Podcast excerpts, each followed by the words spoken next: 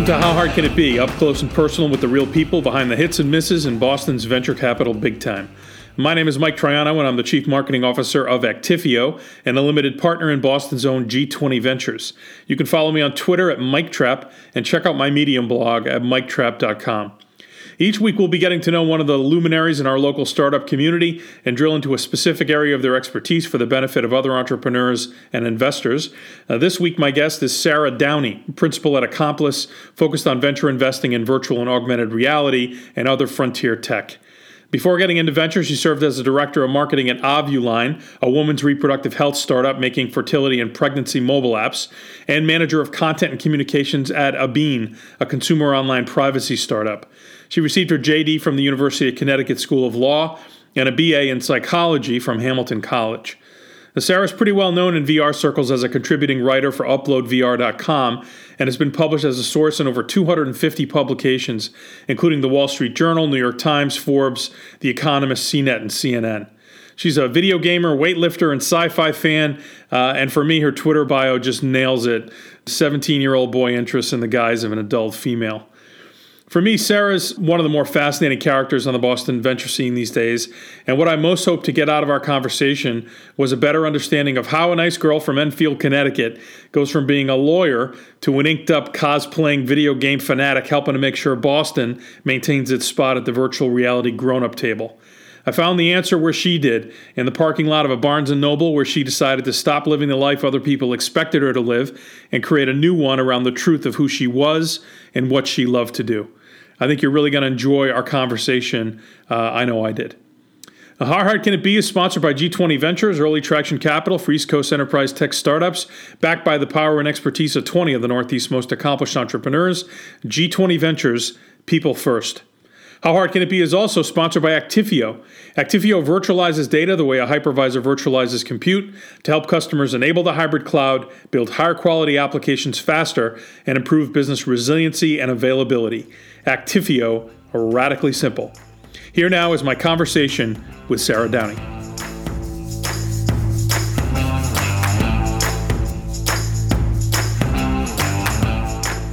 All right. Well, hello, Sarah Downey. Hi. Here I am at the uh, Accomplice World headquarters. Mm-hmm. Um, you guys are killing it over here. For sure. Thanks. Yeah, it's a, it's a cool place to work. Yeah. Uh, do you live near here, or how do you how do you get here? I live in Southie. Yeah. Sometimes I drive. Sometimes uh, we were just talking about this before we started recording, but sometimes I'll intentionally like Uber one way and then walk home so that I can catch Pokemon. Yeah. Which is a, it's an important thing for an adult to It's do. key. No, it's really it's it's urgent. We're going to talk in our second segment about your affinity, some might say obsession with uh, VR. But uh, so I want to get to know you. So uh, the other thing that we said before we got started here is is I encountered you through your Instagram when you were at Dragon Con, and uh, and my immediate thought was, who the fuck is this person?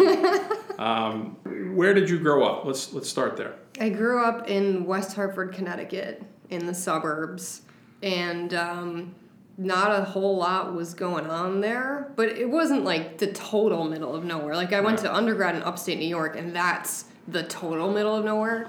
But like Where'd you go to school? uh, Hamilton for undergrad. Oh yeah, I've been there. Yeah, it's really I went nice to Cornell, place. and I, I actually dated a girl at Hamilton. Oh, nice. Yeah. Yeah, we used to race against. I did track when I was in college. We used to race against Cornell, and they were D one and we were D three, which makes no sense because they would just cream us. Right. So I have fond memories of just getting stomped. Made no sense for you, maybe. It Yeah, was validating for us. for them they're like they're yeah, Yeah. we're God, also we're at this running thing. You were uh, you were like a, a sprinter, four hundred. What did you run? uh, 800. 800, So the most painful, horrible Tough event there race. is. I still have nightmares Yeah. that like my coach is there and she's like, "What are you doing? You don't even have your spikes on. You gotta, you gotta go. You gotta run in four minutes." And I'm like, "Oh shit, you're right." Yeah. And then I wake up sweating. That's telling. Um, so uh, siblings, uh, you know, what, where were you in the birth order? Uh, I was the oldest of two. My brother is four and a half years younger. What did your parents do? My dad is an insurance, well, until recently, he just retired. He was 36 years in the same job. Um, he was a sales salesman at uh, Liberty Mutual Insurance. And my grandpa did the same thing.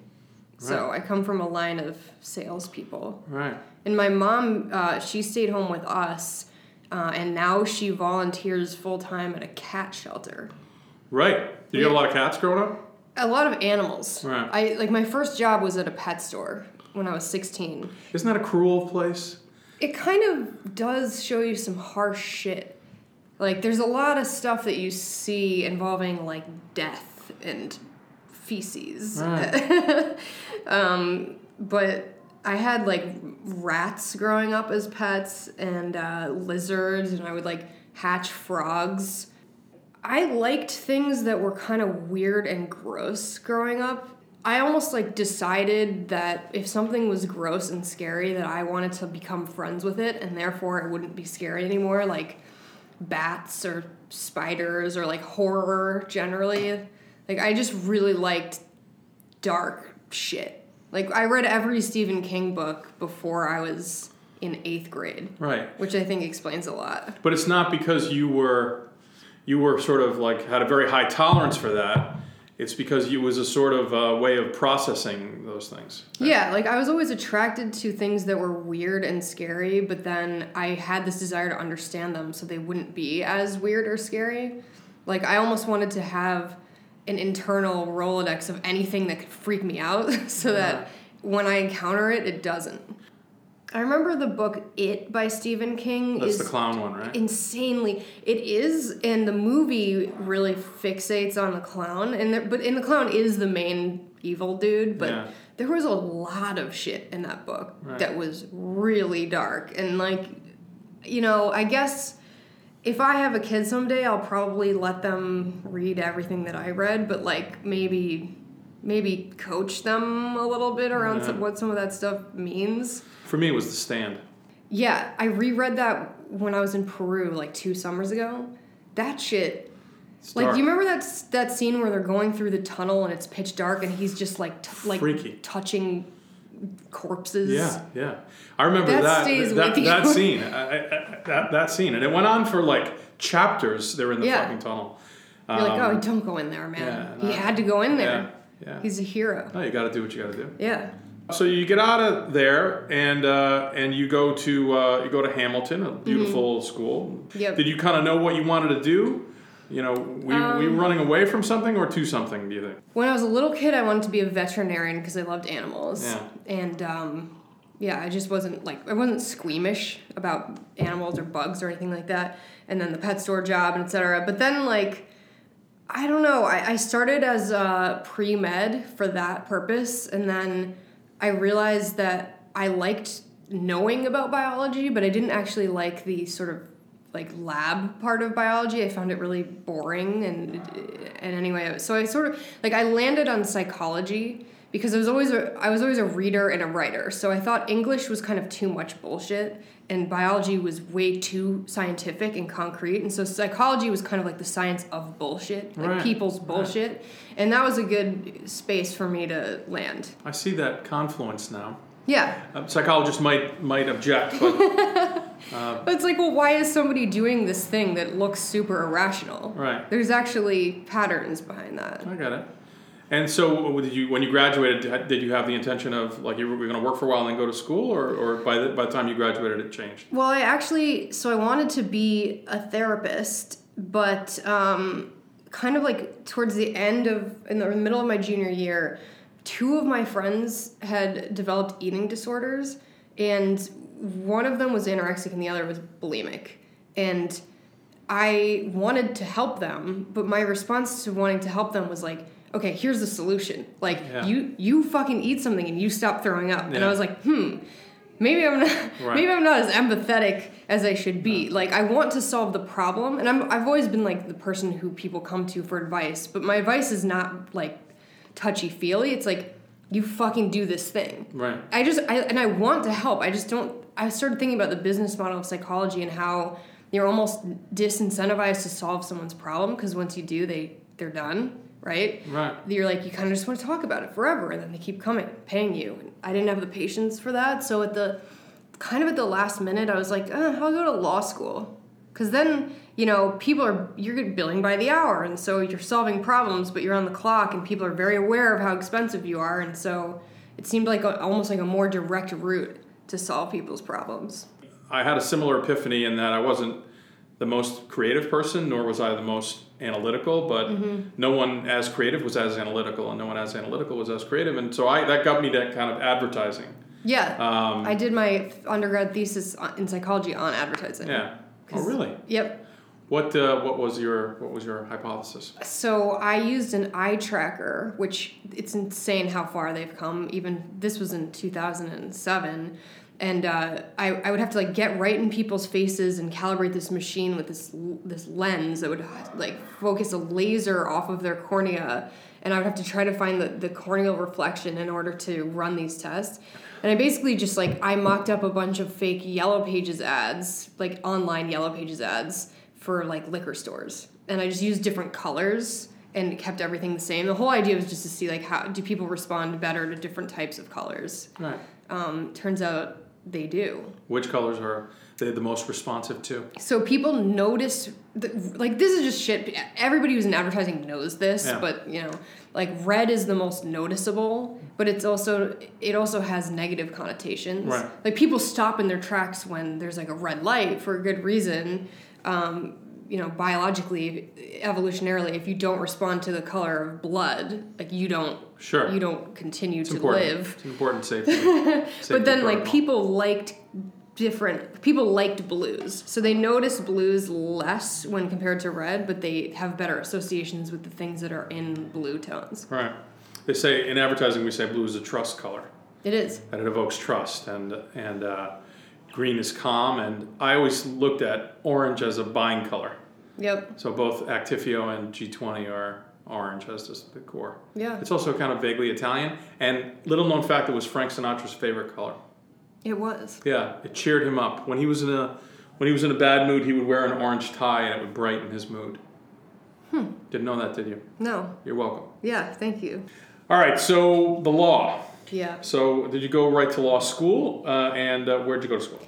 I I applied to only one school, which was the University of Connecticut School of Law, because I was from Connecticut, and I had really no plan at all. I was just like, if I can't do this in state, I'm not going to be able to afford this, so I'm only going to apply in state. Did you live at home or do you? Yeah. Yeah. And um, you got through. Was it weird going back home after being gone? Yeah. Yeah. um, you have a good experience or a bad experience there? Law school. I would say mixed. I don't know if I would do it again or if I would do it again the same way, going straight from undergrad. Like, I had no life experience at all. I just kind of showed up and expected this to be college round two, and it was not. Right. It was a lot of like very self important people, which, of course, anybody who knows anything about the law will look at the, that cohort and say, of course, Sure. of course, they're going to be like that. Um, but and there are some great people that I met there that I'm still friends with now. But I felt like the majority of people were really kind of obsessed with themselves and obsessed with success and but not outside the box thinkers at all. Everybody wanted to go work at a big firm. Right. Like everybody wanted to eventually be partner at that firm. And I just didn't. Were you um like intense? I mean, were you academically? Are you a diligent person in that way, or were you Yeah. kind of coasting through it? No, I I was diligent. I mean, I think it, I wasn't as diligent the first year because this, there's this whole academic hazing thing in law school where you know there's 70 to 100 people in a giant room and the professor will call on you by last name suddenly in the middle of nowhere and be like, Yeah. "Miss Downey, what are, what is the, the the facts of this case?" B school's like that too. And it's like to me that's just like bullshit. It's like you're just trying to scare me. Like I'm paying you. I'm I'm the client here. Like and the fact that everybody has to take the same classes after coming from somewhere like Hamilton where I could kind of design my own curriculum and it was amazing and Right. I just felt like a lot of it was crap and I don't like when you can't differentiate yourself. I just felt like I was going through the motion, but you know, second and third year it got a lot better because you could pick more like I did a lot of externships where I actually was like at the DA's office or actually working at a copyright clinic and actual useful stuff. Right. It was like the very, you know, like the legally blonde kind of like Right. that kind of stuff that I didn't love. So, if it wasn't to go to a big firm, like after you graduate, you got your shiny diploma, you're ready to leave the house, I'm sure. What did you do? during the time that I was in law school, I started this podcast and you know taught myself how to make websites and audio edit and figure out the whole RSS thing, which is so much easier now than it was. And Sure. like, and that was like an, a creative outlet while I was in law school, which felt pretty stifling Right. creatively. I also, you know, I was doing, I got a certificate in intellectual property while I was at law school, so I was always into like the tech side of things. And then when I graduated, I had this really shitty period where I I got married to a guy that I basically knew I was gonna divorce. Um, re- like I shouldn't have gotten married. I, I I had I was like, oh, this is cold feet. This is like that thing that happens. Um, but turns out I just shouldn't have done it. Um, then my grandpa died, which was like the first person I, who's ever been close to me to die. And since then, actually, I'm pretty lucky in that regard. And then I was going out for this job, and I was really close to getting it. It was between me and this other woman and she got it but it was like a six month process and it would have been awesome it kind of had to do with this like podcasting thing i was doing so all of those things happened at once and i and i was like all right i'm getting a divorce i'm living in enfield which is like the armpit of like western massachusetts northern connecticut Yeah. and then I was like, I was like, I remember this vividly, right? this is like, this is, we're going to some dark places, right? Sorry, podcast listeners. But I remember being in the parking lot of a Barnes and Noble in Enfield, Connecticut, just like crying in the car. Like, I'm $90,000 in debt. I have this degree that I don't want to use. All this shit is happening. And and I was just like, all right, you gotta get your shit together, go in there, get a coffee, get on the Wi Fi, and like look on Craigslist in Boston. Because for whatever reason, I felt like nothing was happening in Connecticut. It's the insurance capital of the world. Hartford is depressing. Sexy. Um, but then there's like New York and then there's Boston. They're kind of equidistant. And to me, Boston just seemed like livable and more friendly. So that's so I went in. That's what I did. I found a posting in the legal services section for a startup. And it was it was like a secular religious moment. I read this job description. I didn't even know what a startup was. And it was like it was speaking to me. And I just wrote this like bomb cover letter and I got the job. So I'm a big believer that your life is the product of your choices. And so you made a set of choices in your life that led you to the Barnes and Noble parking lot.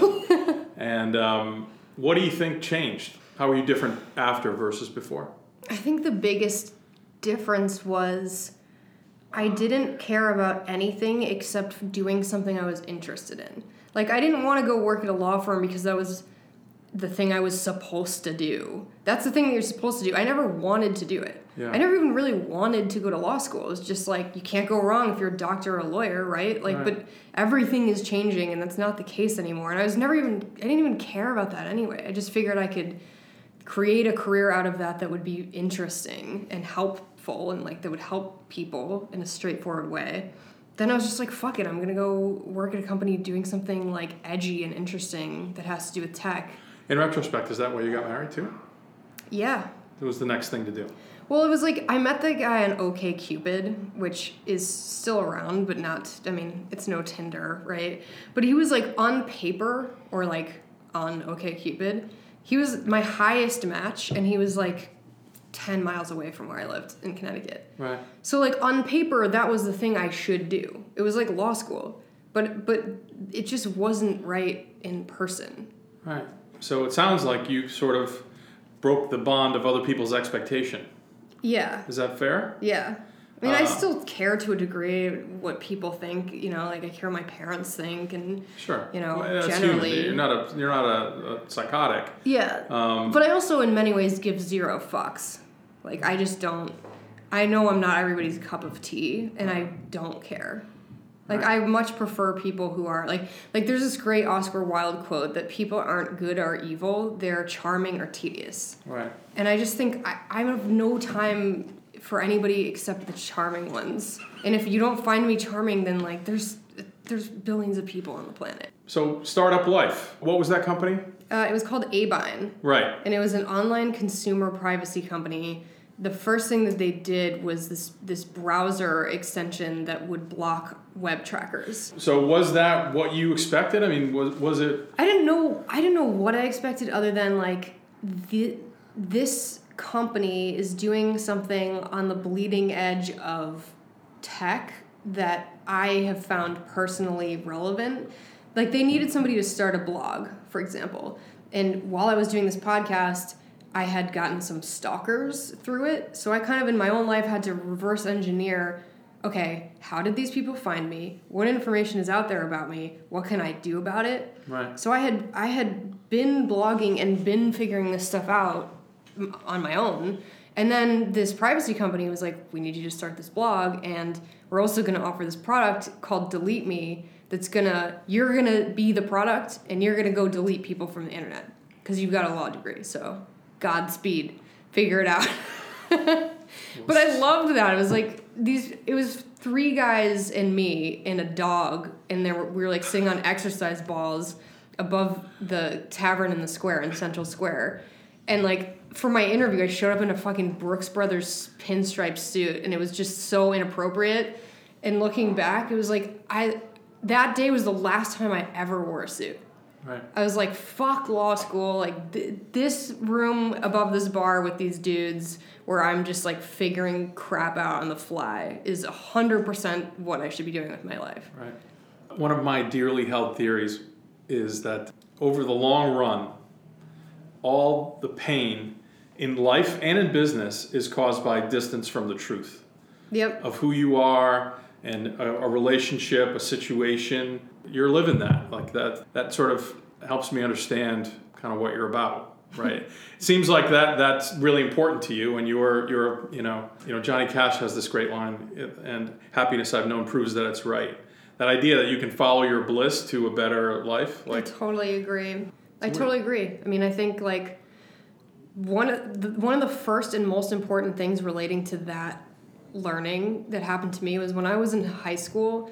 I kind of was like friends with the cool girls, like mean girls, but not to that level. Right. Like all through the same group of people, like middle school, high school, and I secretly was a big video gamer. And that was what I loved to do, but it wasn't like I could share that with like one of those girls who was the coolest one, but I just felt like I had to fill my quota of hanging out with these awful girls, and it was just like the group that I was in, and because I was an athlete, and like we, we, I don't know, I don't know why. It was like the the path that I was put on, but then I met these guys who were like dorky, and they played video games, and they were really smart, and I was just like, man, I love hanging out with these guys, and I completely just switched over. I was like, these are my people, and they're still my best friends. Like they, I just saw some of them last week, and I think it was at that point where I, where I was like, you know what, I am.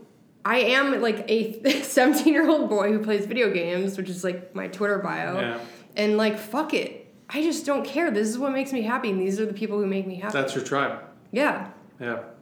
For the benefit of anyone who aspires to do this, how do you go from being, you know, on an exercise ball in a startup to being in a, you know, the big bad world of VC? How did that happen? No, never intentionally for Right. me. I so I I was at Abine for about six months, and all of a sudden, like we raised five point two million dollars. I had no idea what VC was. I'd never even heard of it. It was just like suddenly these dudes who were all white and were all bald showed up, and we had millions of dollars, and I was like, yay! I don't know what happened. Um, and uh, and you know we got our ceo gave us this talk you know things are going to be different right? You, you got to not wear sweatpants every day and we, we're going to move we're going to hire all these people we're going to bring in some senior people like that was my first experience with vc uh, and it was atlas at the time and general catalyst co-led our that round which is the series a. And um, i actually never really knew or met jeff for a long time. I just like would see Atlas on emails and stuff and not really know. And that kind of informs how I think about portfolio companies now. Like, I don't assume that they know who we are or what we do Right. at all. Or, like, that we we are particularly special or interesting to anybody. Right. Um, Does it matter? I think it matters if you're a VC who actually provides value to companies. But if you don't, then I don't think it matters. I mean, So the how- most important thing is you're giving this company money to do the thing it wants to do, and that's really it. Which kind of VC does Accomplice aspire to be? So we are in the trenches with those people. And I think there's I see VCs as coming from two major areas. There's like the finance, investment banking type people, and then there's the operators, right? And that's those are very broad. Um, like I see sometimes tech journalists will get into VC. I put them more in like the operator category as well. Um, but I think, you know, if you're a VC, everybody has money. That's what you have. You either have more of it or less of it. There's no like variation, right? Right. So everybody says they're entrepreneur friendly and they're founder friendly. But really, like, you talk to the founders, and there's only a couple people who truly are. Accomplice is one of those. And, you know, like, Ryan is one of those, Ryan Moore, Jeff Fagnan. Like, they just, they are. And I've seen that, and that's, I wouldn't want to do VC in any other way. How do you find ways to add value in an organization? I think it's around what you personally have done and are good at. Like I'm not I'm not going to come in and claim to help you with your engineering process, right? And if I was trying to, it, it goes back to what we were talking about before. Like do what you're good at, be yourself.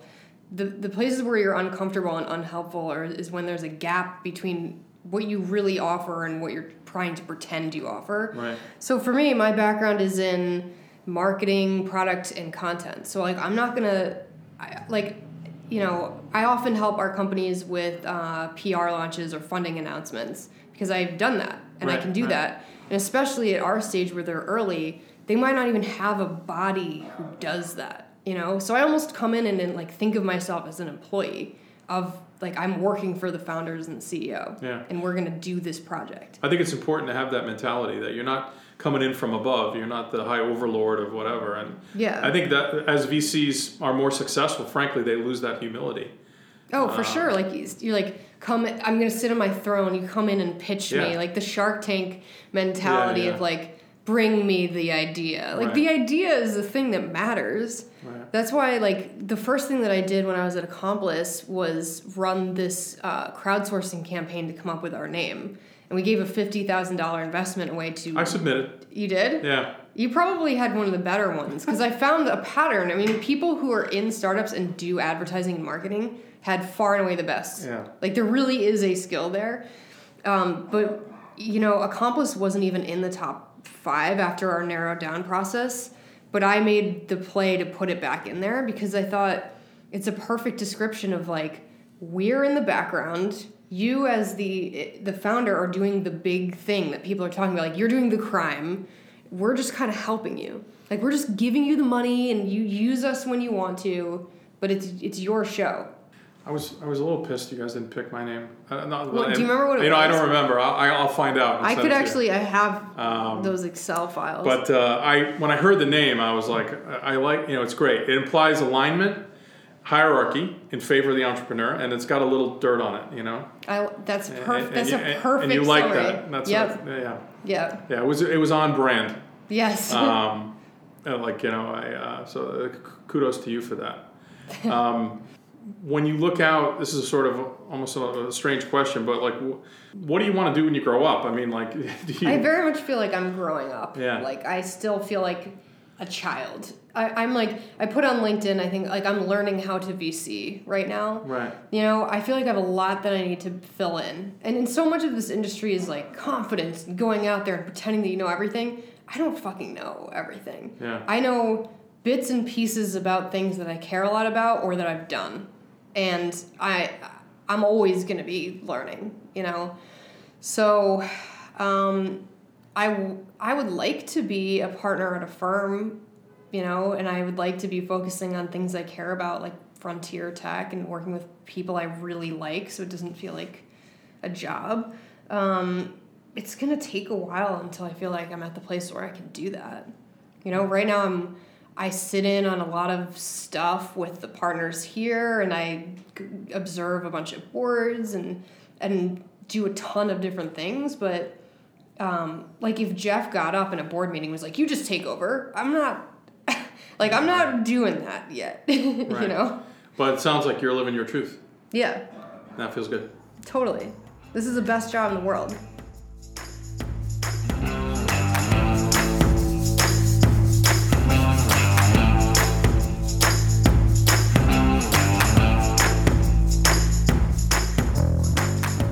All right, so I'm just coming off of my first VR experience. I feel, uh, God, that was fucking cool. Right? Um, so I went through like the this um, like water area and then killed some shit. That was very like ready to pumped up. Like, Yeah. It's kind of um, amazing. I get the appeal now. I, I get it. So so this is an area that you're particularly um, passionate about. Did it start in, in the gaming world? I always played video games and read sci-fi. And those are the two those two things are are in common for most people that I meet at AR and VR meetups. Like we all have read the same books, we've played a lot of the same games, we've seen the same movies like The Matrix, right? Like there's Right. Ready Player One is a book that uh, is kind of like the Bible in, in VR communities and the the it's gonna actually Steven Spielberg is making the movie right now, so that's gonna be out pretty soon. And the the premise for that, which isn't gonna ruin anything for anybody because this happens within the first three pages, is that the guy, like the Bill Gates kind of dude who invents the metaverse, which is like the virtual reality universe that we're all plugged into, he dies with no heirs, so he leaves Easter eggs throughout the universe. And the only way that you could find them is if you're obsessed with 80s culture, like he was. Um, so it would be like imagine traveling through like an infinite number of digital universes to find tiny, tiny little Easter eggs, and if you do, you inherit all this all this guy's money. Wow. So it's a really fun book, and I would recommend like everybody reads it. I'll go get it. Um, it's also very fast and easy, and there's so much nostalgia. But like, so I always just love stuff like that, like Snow Crash. I love Neal Stephenson. I've read like everything that he's written, um, and he's an advisor for Magic Leap now, which is like the biggest augmented reality. I do have this recurring um, Last Starfighter fantasy. Yep. Um, like for me, like that that that I'm somehow chosen as a representative, and and each each planet has one of those, and we're gonna have to fight each other, and you know what I'm saying? Like, yeah, I actually um, saw that for the first time like a year ago. oh, I fucking I love that. Movie. Yeah. that was the first digital, like you know, um, the first time they created the ships digitally and whatever. But but something about that story. yeah. I remember seeing that and um, and just thinking like, wow, like like they you know the writer had the same thought, and that was like, That's actually the reason I saw that was because they referenced it so much in Ready Player One. yeah, You're gonna love that. yeah, uh, I'm gonna- I'm gonna get that this this weekend. Nice. Did you have you heard of Mass Effect? No, what's that? So this is a it's a game trilogy that um, that EA made. Well, BioWare is the developer, but now EA owns them, and it's like a role playing game set in space, and you're this character, and all the decisions that you make are are they affect the outcome of the story. Right. So you can go like very light side or very dark side, and you have all the tons and tons of, of outcomes, and it's like it's like reading a space opera, but you're playing it, so there's visuals. Like this, uh, we're at my desk right now, and there's an action figure from it right there. Right, that I'll- that dude. I'll check that out. I I did play the um, I played the the Halo games, and it, kind of has the um, same feel, like futuristic. Like there's a lot of like silver spaceship Yeah. curves and I like that. I like Yeah. that, and that was the beginning and the end for me because I got so absorbed in it, Mm-hmm. and it's just not room in my life for me to, you know, for me to for me to do it. Um, but but I was like, it was like intense. Like I, I really was. You're there and you're fighting for your life with all this slimy shit, you know. yeah, Um, yeah. I oh yeah, they have some zombie type stuff in Yeah. those games. and then what's that other bio? There's like Bioshock? Yeah, yeah. That yeah, that I also played that. BioShock Infinite was particularly good. And that's not underwater, but a lot of BioShock is like weird, sketchy 1950s underwater parallel universe. Yeah, freaky. Yeah. yeah. All right, so so you know, catch us up. So that's sort of where this started, and that's the, the, that level of video game is something most people are familiar with. Mm-hmm. How does that go into a? What's the difference between that and you know VR and AR? Well, people have been trying to build VR for decades. You know, there's there's people who've been working in virtual reality for decades, and the consensus is that right now is actually the inflection point where this stuff is taking off, and that's because the price of the hardware required to do it is dropping. Uh, the development capabilities that people need are actually pretty out there, open source, easy enough to use, where most people can can pick it up. Um, so we're still a couple years away from this stuff being pretty mainstream. Although the launch of PlayStation VR this year was pretty big for that. Right. They, they still didn't sell as many units as they wanted to. I think it's about like a million or something. But it actually like the the PSVR was around 300, which means you have to own a PlayStation 4 already, but it's still more approachable than like what what you were just using as the HTC Vive. That alone is $800. And you need Just a high end PC to run And it. you got to run on something. Wow. So and then and then you're you're buying the games which are really they're more like demos. There's no killer app yet for VR. You play stuff, it's it's cool, like the stuff that you did, it's cool, but like you can't do that for 10 hours. Right. You're not going to stand on the bottom of the ocean looking at a whale for 10 hours. Right. So like Have to be a really good looking whale.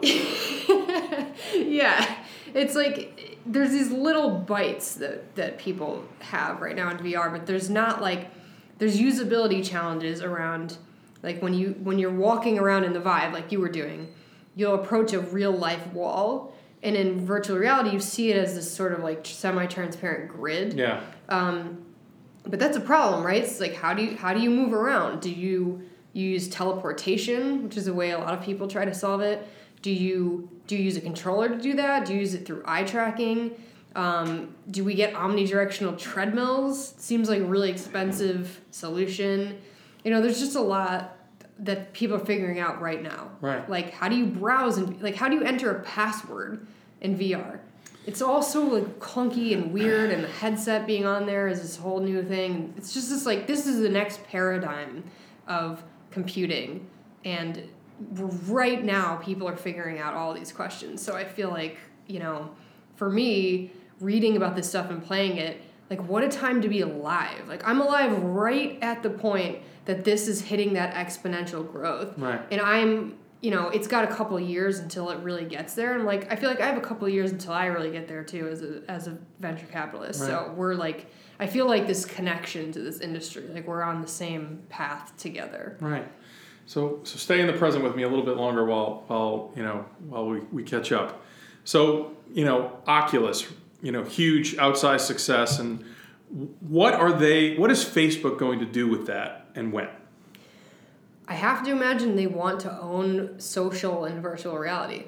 And they have already shown that some of the things that they're working on in that area, like you'll have an avatar. It's a virtual reality representation of you, and it can show your emotions and things that you're experiencing. My gut is that people don't necessarily like what's really cool about virtual reality is you could be anyone why would you want to be yourself you know like if you're playing halo do you want to be mike troiano playing halo or do you want to be master chief like Right, right. i want to be master chief i'm sure that's not the case for everybody but like Right. you know i think things like second life are a great example of you know people people can be animals they can be different genders they can be different ages very it, it's pretty infrequent that you pick an avatar that looks exactly like you Right. and i think facebook is betting on you know the fact that they know everything there is to know about the real you and that therefore they're going to control and own the digital you in virtual reality because that'll be super valuable right you know there's a lot of data that you can get out of a headset that's on someone's face that sees exactly what they're looking at and when for how long that you can't get on a mobile phone or, or a desktop browser. Right. So I think that's what they're really banking on people carrying their identities into the virtual world, but I don't think people want to do that. Have you ever seen someone do like a 360 camera of an environment? And Mm-hmm. um, the first one I think that really sort of caught hold was someone on the top of a skyscraper somewhere, and and you could literally like on your phone, like you're looking around this environment, but it's a representation of the real world.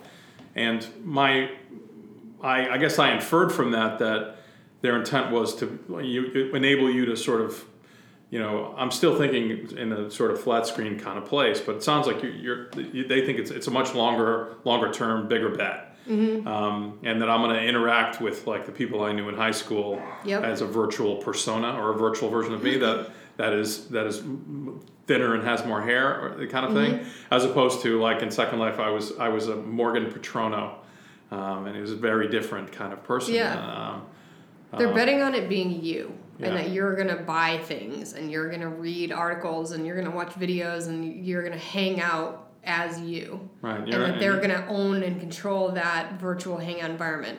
Yeah, I mean, they already support 360 videos, right? Right. They're just, they want to own the the hangout, right? Right. which is going to be huge for things like conference calls and dating and all kinds of applications. Um, but even in those, like sometimes you it, you don't want to go on a first date if it like let's say you could use virtual reality as a first date, like a blind date. Uh, do you want your date necessarily knowing everything about you that's on Facebook? Probably not. Yeah, I mean, I, I think that our Facebook personas are, you know, they're an idealized representation of our actual selves. Not, yeah, that's why Uh, Facebook is so boring. yeah, we're already sort of one level abstracted, and now, so we're just going to make that representation more experiential, I guess. Yeah. Right. I would prefer one where like we don't know who these people are, but you can be yourself just without like you can it'd be like a giant digital masquerade where everybody feels safe to do what they want to do and say what they want to say because it's not identifiable. Right. That could also be a total clusterfuck of like bullying and harassment, all kinds of shit. But like Right. like any other medium, virtual reality could be used for good or for evil, and there's gonna have to be all kinds of, of things in place around like enforcing that. Are you a Westworld person? Yeah, you big time. as you were saying, like people go there to you know kill and fuck. You know, it's a. Um, yeah, I was just, I was thinking that like wow, you know, That's what's so um, cool about virtual reality. Yeah. It's not like none of those people are like going in there and clinging to who they are in Right. real life. That's not what it's. It's like what Ford says. It's like people come here to see who they can be. Right. You don't want to be yourself. right, right. But it does. I think what's you know, one of the interesting threads there is that last little monologue from Ford as a storyteller. You know, because I do believe that. I do believe in stories that reveal the truth of something, a fiction that that reveals the truth, and that that's ennobling in some ways. But it was almost like in that finale, it, you you learn what's happened to William, which I kind of figured out about halfway through Yeah. that. Um, but it, but it's not all good. that. You get in touch with the baser parts of yourself, and that's that's a bad thing, right? Yeah. Um, so that you could see this going going wrong. Oh, um, absolutely. Yeah. There's going to be virtual reality dependencies. Like people will die because of how much time they spend in these headsets. But at the same time, Hooked up to a glucose strip, you know, for three weeks. yeah, you know, like and- people are gonna get Yeah. obsessed, and it's gonna change so much. That and then when you when you throw augmented reality in there too, that to me is infinitely bigger. all right. So what's the difference for the uninformed between virtual reality and augmented reality? Virtual reality is completely immersive. So you put the headset on, you're at the bottom of the ocean. Right. You're standing in your office, you're at the bottom of the ocean. Augmented reality is a digital layer on top of the real world. Pokemon. Exactly. Like Yeah. Pokemon Go is like the the shittiest like mainstream version of, of augmented reality where we all agree like this is AR, but it's kind of shitty. Like the the thing that we all want is like you're wearing a pair of glasses and AR really moves your phone to the front of your face. Right. Like anything directions, contacts, texting, interacting with an app, anything that you do on your phone can be done in AR and a headset right in front of you. So the thinking is it's going to take you out of the world less because you're going to be just facing the direction you would normally be facing. Like Right. You're going to be on your bike and you'll see like take a right with an arrow, like just just above the world. And that's going to be less dangerous than looking down at your phone. I, I, I was listening to a, um, a podcast that Biz Stone was on, and he was talking about his his view is that that we will be the last, like you know, in, even in five years, we'll look back at staring at these at these like small screens in our hands, walking around as like really primitive stuff. That, Oh, a hundred percent. um, that will we will absolutely move past this this era like much more quickly than people people think. Yeah, we're gonna have First, we're gonna have kind of awkward headsets. Kind like, of a Google Glassy kind of a thing. Well, like the uh, HoloLens is, it's out there. The dev kit is available. I've used it. It's not something you would like rock walking around. It's like it's pretty distracting. It has a small field of view. Magic Leap claims they're working on a pair of glasses that are pretty normal glasses, but the information just came out with an article that trashed that and said it's actually well the processing unit they're using is the size of a refrigerator so they're re- they're being super secretive about it but they've raised 1.4 billion dollars to Wow. do this so you know there's meta is making headsets um, Daqri but the it's we're just not there yet we, we in order for this to really take off it needs to be like you're putting on a pretty normal pair of glasses And is there from a like put on put on your VC hat rather than your friend hat, your fan hat? is there a, a bigger near term opportunity in AR than VR? bigger near term in VR because it's here and it's happening and consumer headsets are available and they're Right. getting cheaper and cheaper. There's a lot around content especially that that like people are dying for good content on virtual reality. Right. Somebody like Unity is the it's an open source developer platform for for creating VR experiences and they have a Unity store where you can sell assets and things that you make and like man that would have been a good thing to be in as a VR investor Right, right. um, for the short term, VR is going to have a lot more activity. For the long term, AR. Like analysts project by 2020 that AR will be a 90 billion dollar industry and VR will be 30. Right. The um, you know, the VR stuff that's accessible to most people, you know, at the very low end, like cardboard, you know, and and um, Or and then- Daydream. I'm holding a Daydream headset yeah. right now. How, how how is that? Is it Pretty like amazing. is it really? yeah. And like- it works with. Uh, is there a specific brand of phone you got to yeah, so I have a Google Pixel, um, which is Oh, an like it? amazing phone, by the way. Yeah, I got. A, I got. I'm not like an LG guy. I like I like the LG. Oh well, if you're already on Android, like yeah, get the Pixel. I'm a it's Droid the person. Yeah, all right. I'll make, I'll make the change. Um, it's it's like you just take your phone, you go into daydream mode. It just creates two little like eye-shaped viewing modules. You put the whole phone in the headset, put this strap on it, and then um, you use this remote that's like kind of looks like an Apple TV remote, and um, it's it's not as good as the Vive, which you just tried, but it's it's not that far away, which is insane. Wow. It's really really cool. What's it called again? The Daydream, The Daydream. Google Daydream. So this would be a competitor to like the Samsung Gear, um, but it's way beyond the, the, the cardboard. The cardboard's basically like 360 videos. Right. This actually tracks like are you looking up, down, left, right. Um, it's it's pretty amazing. Right. So so we're there on the on the on this stuff. Yeah, this, Is this a big Chri- 75 bucks. Will this be a big Christmas for that stuff or? or I think so. Yeah. I went home over Thanksgiving and I, I put my entire family in this, including my grandma, who was like shrieking and laughing, and it was the funniest, coolest thing because she she was like a fantastic beast experience based on the movie where Right. Right. you have a magic wand and you're making potions for these beasts, and she was flipping shit. Cause it's like your your brain interprets these things as real, even though you know they're not. It's coming in through your visual system as though it's there. Right. You know, for me, the early days of any of these, it's it's hard going because for me, it's it's always the story, and I feel like in a way you get all you get so much focus on the effect and what you can do, and it feels like it takes a couple of years before somebody really builds a narrative mm-hmm. that you know leverages it in a smart way and and that is emotionally engaging. You know. Yeah, Like we're, that's what we need. Yeah. We have a lot of these disparate games that feel more like demos than Yeah. true long experiences, and the all the like UI elements aren't really figured out yet, and it's just kind of like all these pieces happening separately, and things are going to come together. Right. Do you think it will be a it'll arrive in a flash because somebody kind of figures out the right cocktail of the narrative experience and the hardware and all that and then it's just boom um, hockey stick or do you think we're gonna it's gonna be a gradual thing for the next you know decade and then it, we're sort of boiling the frog a little bit at a time I think it will be hockey stick like upward exponential growth within the next two years, three years. Three Really? years. Yeah.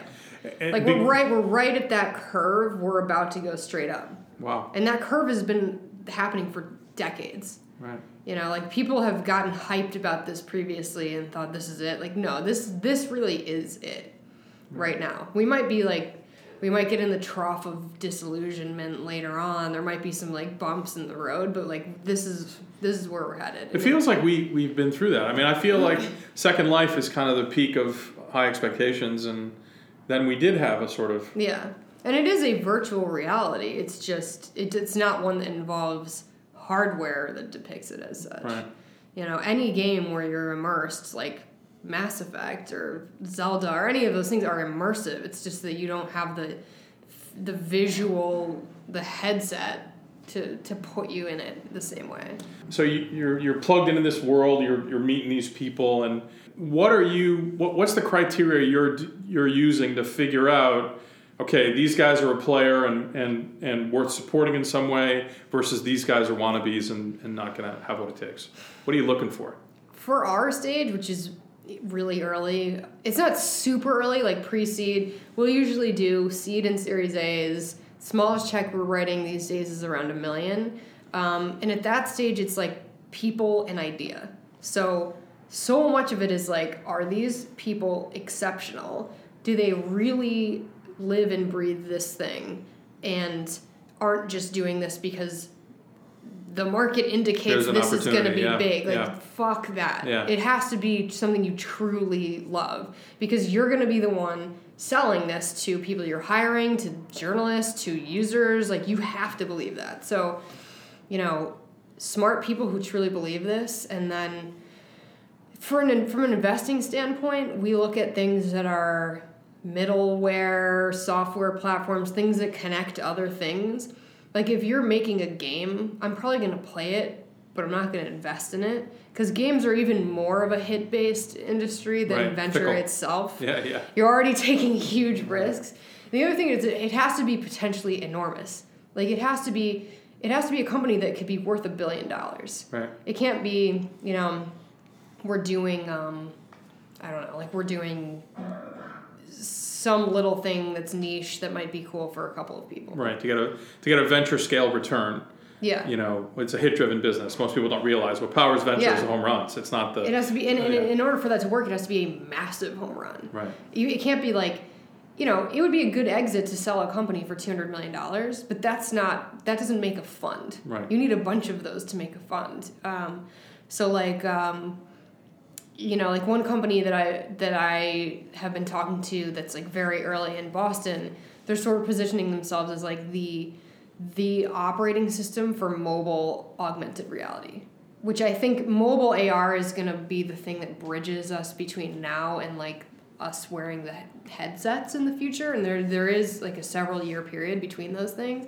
So like that's interesting to me because that's a platform that lets other game developers just use their technology and not reinvent the wheel when it comes to the computer vision and the tracking and the positioning that, that are involved in powering AR on a phone. Right. Like why would you want to do all that? Right. So it's like AR as a mobile AR as a service. So that's super interesting. It's, it's like stuff like that. Got it. Um, but, you know, or hardware is super risky and there's a lot of hardware coming out around VR. Like how do you help people experience touch?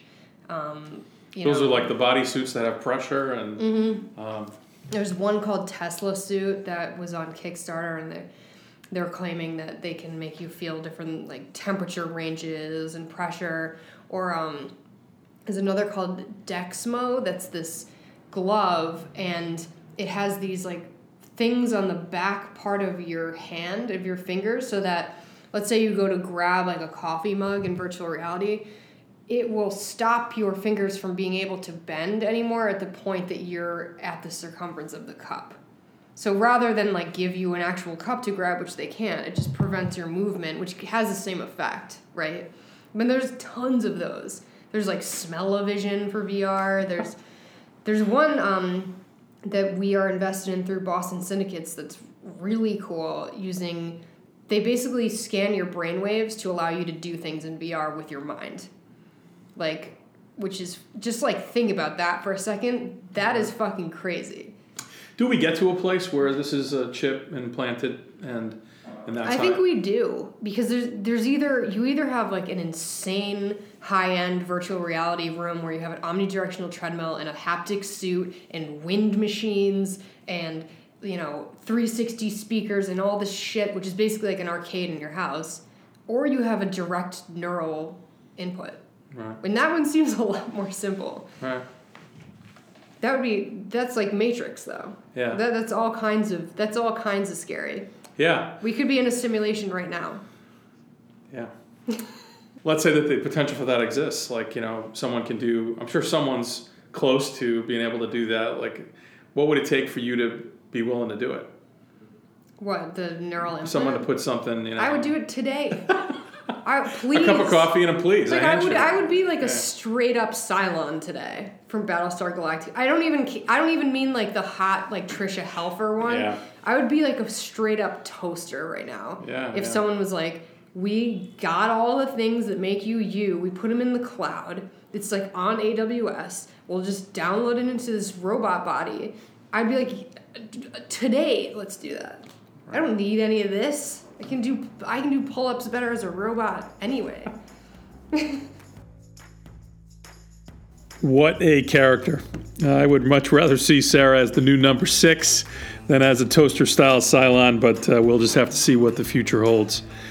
All right, so How Hard Can It Be is sponsored by G20 Ventures, early traction capital for East Coast enterprise tech startups, backed by the power and expertise of 20 of the Northeast's most accomplished entrepreneurs. G20 Ventures, people first. How Hard Can It Be is also sponsored by Actifio. Actifio virtualizes data the way a hypervisor virtualizes compute to help customers enable the hybrid cloud, build higher quality applications faster, and improve business resiliency and availability. Actifio, radically simple. Be sure and subscribe to How Hard Can It Be? Tell your friends about it, share it broadly, uh, rate us on iTunes if you have a sec. I really appreciate it, and we will see you next week.